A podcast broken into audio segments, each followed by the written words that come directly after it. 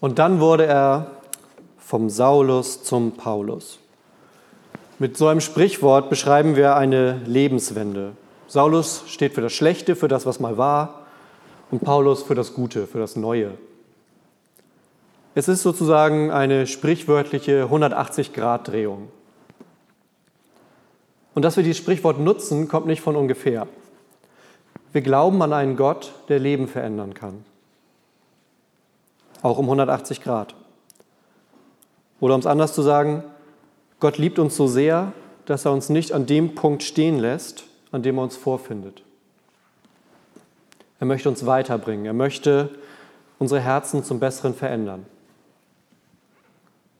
Und heute wollen wir uns diesen Prozess des Herzenveränderns an einem Beispiel anschauen. Die Bekehrung des Paulus von Tarsus. Es ist eine, ja, einer der größten Tage der Geschichte der Kirche eigentlich. Die Wichtigkeit dieser Lebenswende wird allein schon dadurch deutlich, dass sie uns dreimal erzählt wird, allein in der Apostelgeschichte. Paulus selbst spielt in seinen Briefen immer mal wieder darauf an. Und wir müssen bedenken, nicht nur für ihn war das ein bewegendes Erlebnis, sondern auch für die Kirche insgesamt. Wir alle stehen in unglaublichem Maße in seiner Schuld für, ja, für massenhaft Dinge, die wir über Gott erfahren durch ihn. Und das ist, glaube ich, auch nur passend, dass seine Bekehrung einzigartig war. Denn Paulus war eine ziemlich einzigartige Person. Von Geburt aus war er Jude, als Staatsbürger war er Römer. Von seinem Studium her war er Grieche, durch Bekehrung und Gnade war er Christ. Und er wurde das Beste aus all diesem in Kombination. Er war Missionar, Theologe, Evangelist, Pastor, Organisator, Anführer, Denker, Gemeindegründer, Kämpfer für die Wahrheit und ganz besonders Kämpfer für verlorene Seelen. Er war all das, was Christen so vereinzelt sein können, war er in Kombination. Und ich glaube, in dieser Kombination gab es keinen zweiten. Wir hören aber heute nicht nur die Geschichte der Bekehrung eines Mannes. Zugleich ist es der Beweis, dass Gott den, wie man so sagt, den krummsten der Krummen, den schlimmsten der Schlimmen nehmen kann, um das Beste aus ihm zu machen. Denn das ist Gottes Job. Niemand kann so tief sinken, dass er nicht gerettet werden kann. Und ich glaube, manches Mal fragen wir uns das, ob die Gnade Gottes auch in bestimmten Fällen gilt, wenn wir an schlimme Menschen denken, an schlimme Taten, die sie vollbracht haben. Kann da auch Gottes Gnade überhaupt wirken? Oder ist man sozusagen irgendwann aus dem, ja, aus dem Radius rausgefallen? Und ich glaube, dass gerade dort die Gnade Gottes am größten ist. Deshalb stelle ich dem Ganzen einen Satz voran. Gott möchte deine alte Art zu leben beenden, damit wir seine Erneuerung erleben können. Er möchte deine alte Art zu leben beenden, damit wir Erneuerung erleben können. Unsere Frage ist also, wie Gott den Weg des Paulus geändert hat und wie das Ganze in Relation zu uns steht. Und da gucken wir uns jetzt gleich verschiedene Abschnitte auf diesem Weg an, wie Gott zu bestimmten Zeitpunkten an Paulus gehandelt hat. Und diese Abschnitte erkennt der ein oder andere vielleicht aus dem eigenen Leben wieder. Vielleicht aber auch nicht, zumindest nicht auf diese Art, aber das ist gar nicht weiter schlimm. Denn wir können trotz allem über Gottes Liebe lernen und sehen, wie weit er bereit ist zu gehen, um Menschen nahe zu sein. Der erste Abschnitt trägt bei mir die Überschrift Erwischt. Da heißt es, auf dem Weg nach Damaskus, kurz vor der Stadt, strahlte plötzlich ein Licht aus dem Himmel. Es blendete ihn von allen Seiten, sodass er zu Boden stürzte. Gleichzeitig hörte er, wie eine Stimme zu ihm sagte, Saul, Saul, warum verfolgst du mich? Saulus wurde von Gott erwischt, als er auf dem falschen Weg unterwegs war. Er war auf dem Weg, Christen zu verhaften. Er wollte sie in Ketten legen und notfalls umbringen lassen. Aber, wenn man so will, nahm Jesus ihn zuerst fest. Er schnappte sich sein Leben und ließ ihn nicht mehr los. Und dabei kommt es noch besser. Saul war der Meinung, etwas Gutes für Gott zu tun. Er war der Meinung, das Richtige zu tun in diesem Moment. Aber Gott hat ihm durch Jesus einen Realitätscheck verpasst. Nicht nur, dass er Gott nicht geholfen hat, er hat streng genommen sogar das Gegenteil getan. Er hat den Messias Jesus verfolgt. Es ist ja interessant, wie Jesus seine Worte hier formuliert. Er fragt nicht, warum verfolgst du diese Menschen, sondern er fragt, warum verfolgst du mich? Und zuerst passt das nicht so ganz zusammen, außer wir erinnern uns, was Jesus den Jüngern kurz vor der Kreuzigung gesagt hat. Er hat nämlich gesagt, was ihr für einen meiner gering geachteten Geschwistern getan habt, das habt ihr für mich getan. Jesus verbindet die Behandlung seiner Brüder und Schwestern ganz eng mit der Behandlung von sich selbst. Deshalb kann er hier sagen, warum verfolgst du mich? Erinnerst du dich vielleicht an einen solchen Moment? An einen Tag, an dem Jesus dich erwischt hat? Er tut das auf ganz verschiedene Arten und Weisen. Je nachdem, weil wir Menschen halt verschieden sind. Manche werden von einem besonderen Gefühl ergriffen und rufen zu Gott, damit er sie von einem Weg runterholt. Manche müssen erst mit dem Kopf gegen die Wand rennen, bevor sie das Licht sehen und nach Gott rufen. Sie sehen dann sozusagen vom Boden nach oben und erkennen, dass sie ihr Leben in diesem Moment aus eigener Kraft nicht wieder auf eine gerade Bahn bekommen.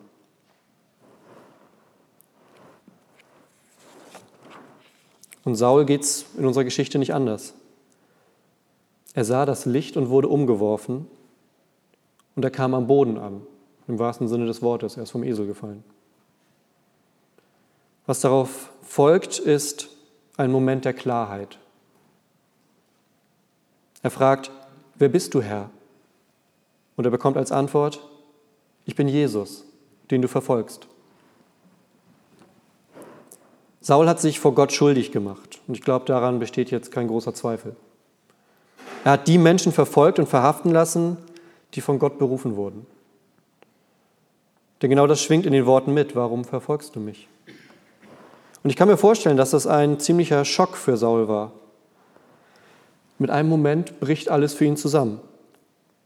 Aber zugleich, wie das manchmal so ist in Momenten, wo Dinge brechen, zugleich sieht er zum ersten Mal klar. Er sieht, was er eigentlich gerade getan hat.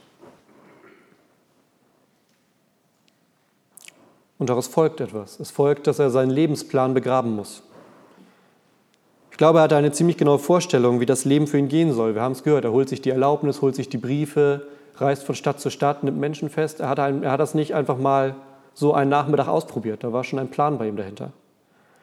Christen verfolgen, vor Gerichtsherren verurteilen lassen. Und das alles im Namen Gottes. Aber diesen Lebensentwurf, diesen Plan muss er jetzt begraben. So wird es nämlich nicht weitergehen. Alles, was er sich ausgemalt hat, wird so nicht eintreten. Denn Gott hat Größeres mit ihm vor. Und zum Teil geht es uns ähnlich. Wir nennen das dann Lebensplan, Vision oder Lebensentwurf oder manchmal auch einfach Vorfreude. Bin ich mir nicht sicher, ob man bei Saul und seiner Christenverfolgung von Vorfreude sprechen sollte aber zumindest war er der Meinung, auf dem richtigen Weg zu sein. Und dann hatte Gott einen anderen Plan. Wir kommen zum dritten Abschnitt. Saul wurde erwischt und vor Gott gestellt. Jetzt kommt das Urteil. In Vers 6 heißt es, steh jetzt auf und geh in die Stadt. Dort wird man dir sagen, was du tun sollst. Wenn wir an ein Urteil denken, denken wir meistens gleichzeitig an Strafe. Ein Urteil, und gerade wenn es einer wie Saul, der so sehr gegen Gott gehandelt hat, trifft, muss ja eigentlich eine Strafe sein. Wir können damit rechnen, dass Gott ihn fallen lässt für das, was er getan hat. Immerhin hat bisher auch Jesus keine netten Worte für ihn gefunden, kein Trost. Bloß die Frage, warum verfolgst du mich? Und dann schickt Jesus ihn nach Damaskus.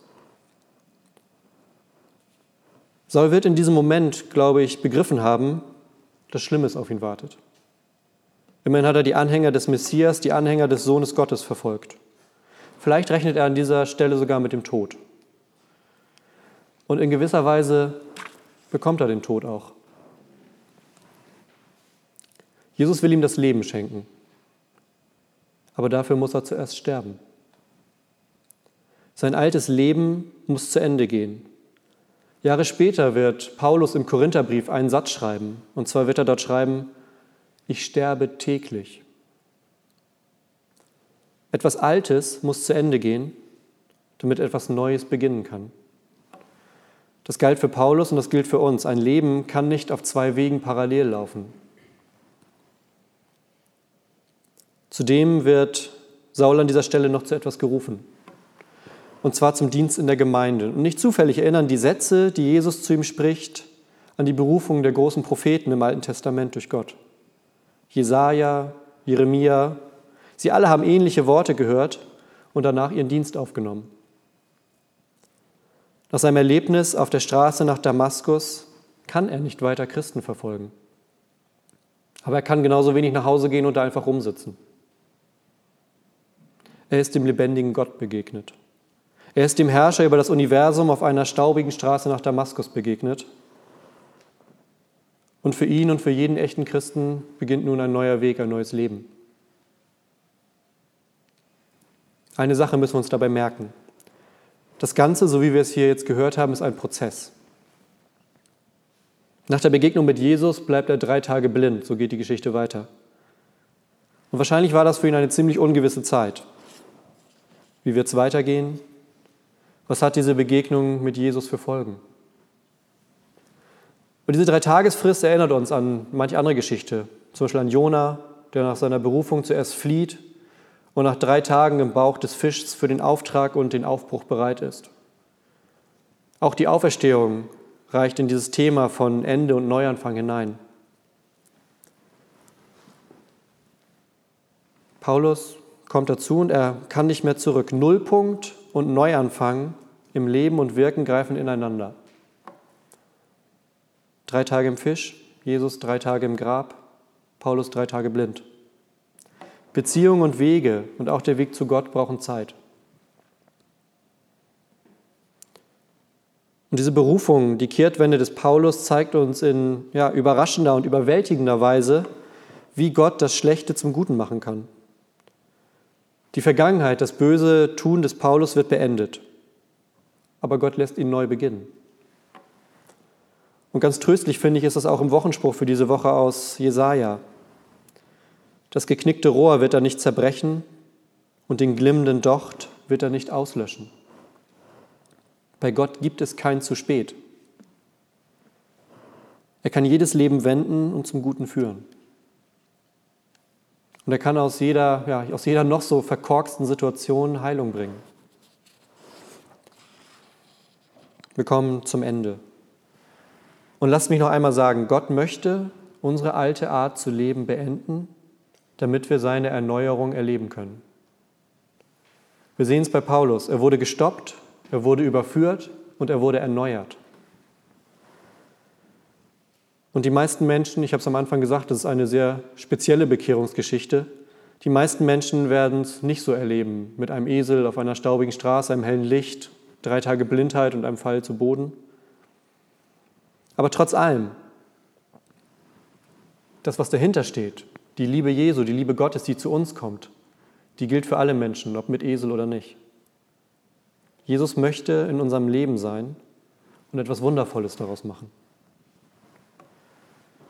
Und vielleicht fragst du dich jetzt, okay, wie kann Jesus denn was Wundervolles aus meinem Leben machen? Das ist ja ganz schön gesagt. Und da gibt es so ein paar Sätze, die ich jetzt zum Schluss noch habe. Zuerst warte nicht, bis es zu spät ist. Warte nicht, bis du gegen die sprichwörtliche Wand rennst.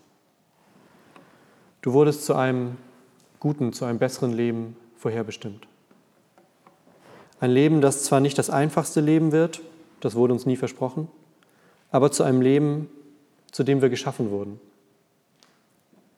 Wir alle wurden geschaffen, um eine enge und liebevolle Verbindung zu unserem Vater im Himmel zu haben. Bete und sage, Gott, ich bin offen für dich. Ich bin vielleicht gerade auf einem falschen Weg und ich bitte dich, mich auf den richtigen Weg zu führen. Und vielleicht ist heute Abend ein Moment für dieses Gebet oder im Laufe der Woche. Wichtig ist, dass du darüber nachdenkst und wenn es sich richtig anfühlt, dass du es dann tust.